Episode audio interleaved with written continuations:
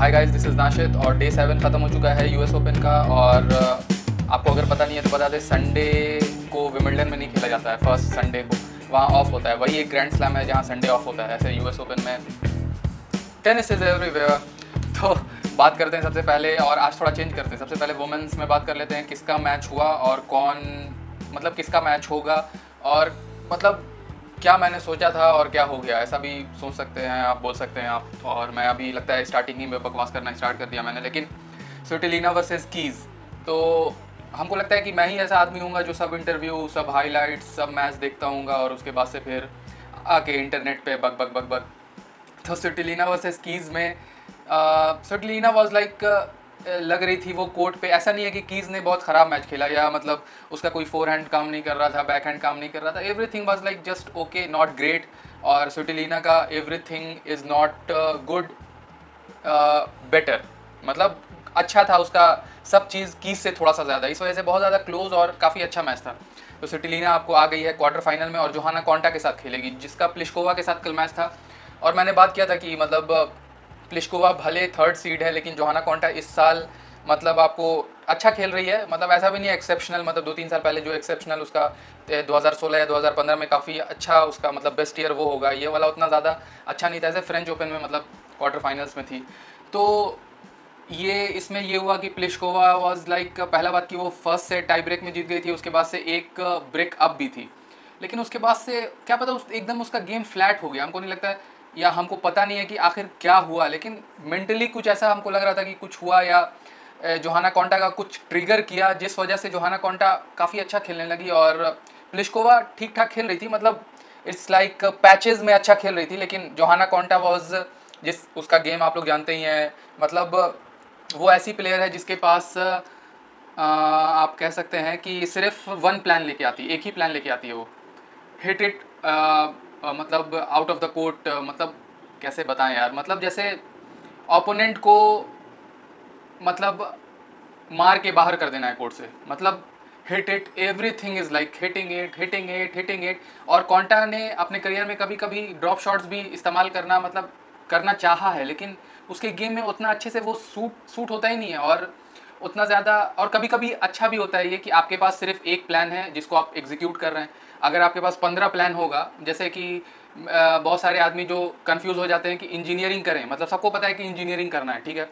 बेटा पैदा हुआ या मतलब बेटा क्या यार?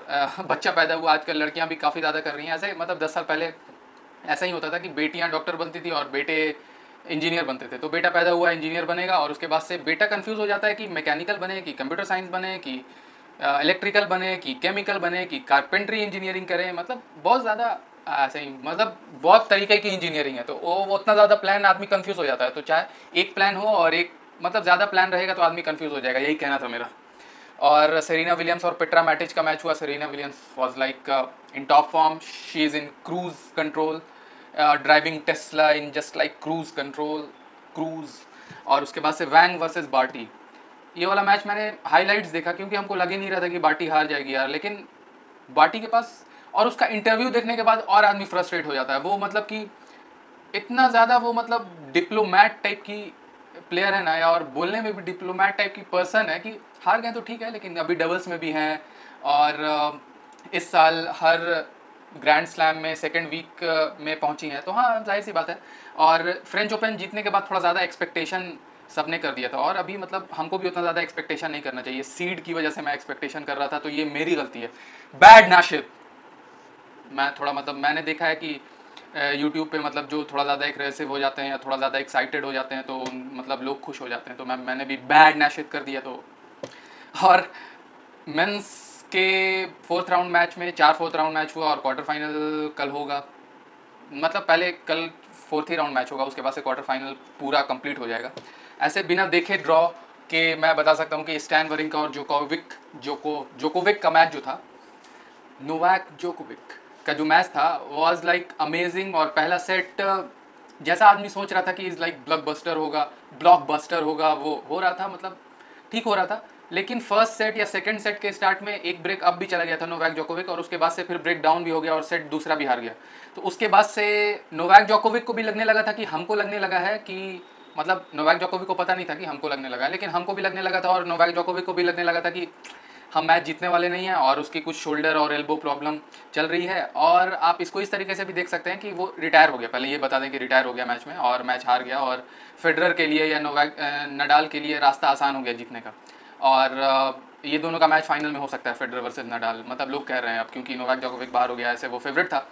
और आप नोवैक जोकोविक का बात इस तरीके से भी देख सकते हैं कि वो अभी एल्बो इंजरी के बाद उसको कितना दिन लगा टूर पे आने में और उसके बेस्ट फॉर्म में आने में। इस वजह से उसने रिटायरमेंट ले लिया और इस वॉज़ लाइक मैं मतलब उतना ज़्यादा पुश नहीं करना चाहता हूँ। तो ऐसे मतलब लेकिन ओपोनेंट को ऐसे ख़राब लगता है। लेकिन स्टैन वारिंका का मैं ट्वीट पढ़ रहा था तो उसमें एक फ्रेंच क्या कहते हैं फ्रेंच जर्नलिस्ट ने कहा कि जर्नलिस्ट जर्नल जर्नलिस्ट ने कहा कि मतलब अब तो पक्का हो गया कि अब फाइनल होने वाला है और यूएस ओपन में फेडरर और नडाल वर्सेस मैच मिलने वाला है हम लोगों को। बड़ा खुश था वो फ्रेंच जर्नलिस्ट लेकिन मामला ये हुआ कि स्टैन वरिंका ने तुरंत उसको रिप्लाई किया रिप्लाई ट्वीट किया कि अगर आपको पता है कि इन्हीं के दोनों में मैच होगा तो आप यहाँ पे क्यों हैं? बस हो गया आप फाइनल का टिकट लीजिए और इन्जॉय कीजिए।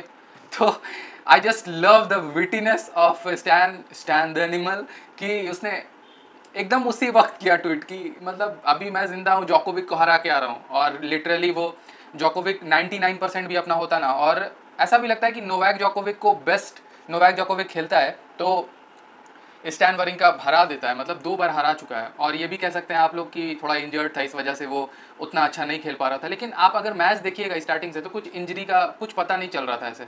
अब क्या मामला है? और एक मामला, एक बात हमको ख़राब ये लगी कि इस मतलब न्यूयॉर्क का मतलब जो यूएस ओपन में जो क्राउड है यार, वो नोवैक जोकोविक को रिस्पेक्ट नहीं करता है। मतलब यार he is like a champion और ऐसा नहीं है कि he is a bad person आप रॉजर फेडर को सपोर्ट करते हैं, इसका ये मतलब थोड़ी ना है कि नोवैक जोकोविक को हेट करें।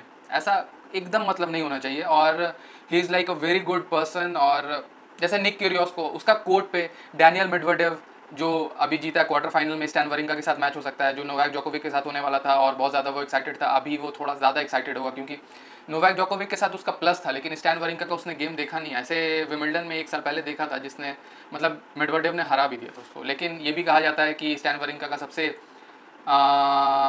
वर्स्ट सरफेस है क्ले सॉरी यार क्ले नहीं ग्रास विमिल्डन की बात कर रहे हो तुम यार ग्रास कोफर के साथ मेडवर्डेव का मैच था, जो को मेडवर्डेव जीत गया, और जीतने के बाद न्यूयॉर्क क्राउड को कहा कि मतलब तुम अगर रात में सोने जाओगे, सबको मतलब कहा उसने, अगर रात में तुम लोग सोने जाओगे तो याद ये करना कि मैं डैनियल मिडवर्डेव जीता है आप लोग की एनर्जी की वजह से. क्योंकि उसको बू कर रहे थे। हाँ मेरे को याद आ गया कि मैं नोवैक जोकोविक के बारे में बोला था। मतलब उसको थोड़ा रिस्पेक्ट देना चाहिए न्यूयॉर्क क्राउड को नोवैक जोकोविक को। लेकिन बू कर रहा था तो हमको अच्छा नहीं लगा और मैंने सोचा कि वीडियो में मैं बोलूँगा कि ऐसा कुछ फ़र्क तो नहीं पड़ेगा, लेकिन थोड़ा सा तो फ़र्क पड़ेगा मतलब जो वीडियो देखते हैं, वो पता चलेगा कि ही नीड्स रिस्पेक्ट और मतलब वो इसी वजह से फ्रस्ट्रेट हो जाता है और कुछ कुछ मैच में बेल आउट हो जाता है। और थोड़ा सा हमको लगा है कि इसमें इसने बेल आउट किया है, क्योंकि उसको लग नहीं रहा था कि मतलब मैच जीतने वाला हूँ तो यार चलते हैं अब घर।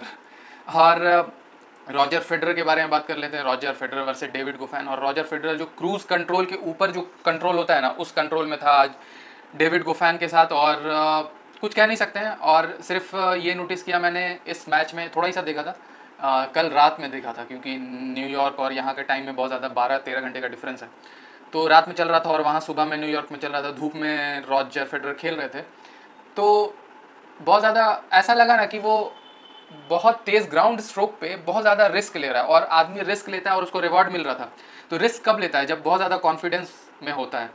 और एक बात याद आ गई कि नोवैक जोकोविक इस वजह से भी हारा है या क्योंकि विमिल्डन का जो मतलब कह सकते हैं हैंग ओवर जैसे सब कोई बोल रहे हैं कि Roger Federer hang over Wimbledon hang over से रिकवर कर पाएगा कि नहीं कर पाएगा।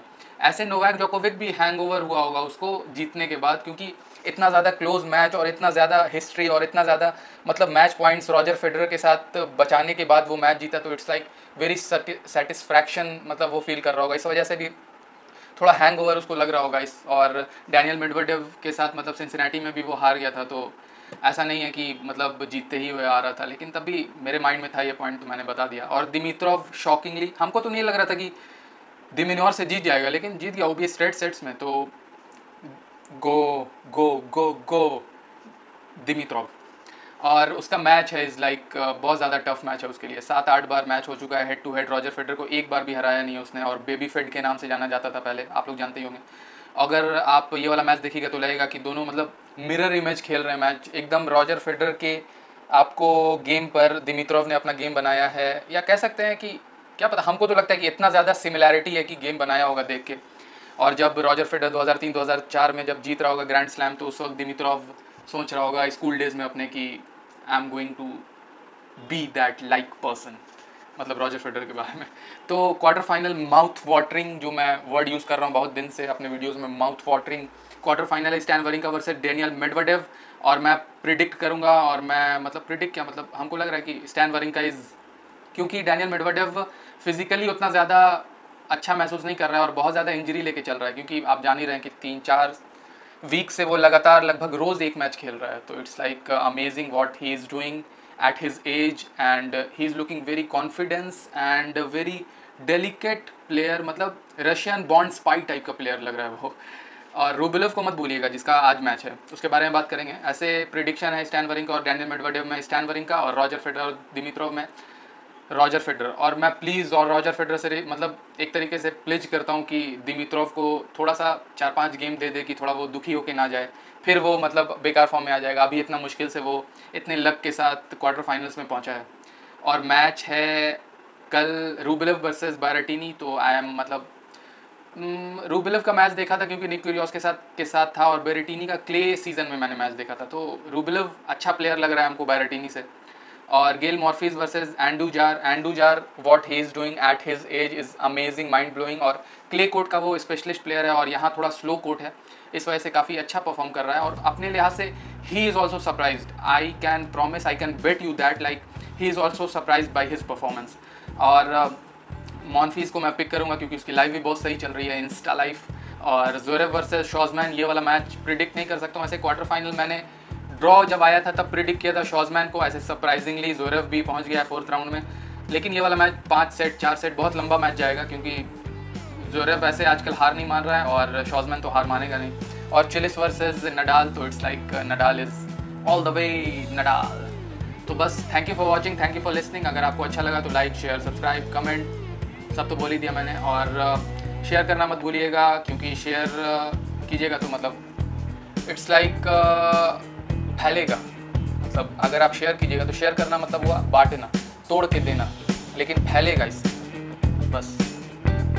यही कह सकते हैं हम आपसे थैंक यू फॉर वॉच मैंने ये कर दिया। Okay bye stay healthy stay active don't sit here in the chair on the chair for long I am going out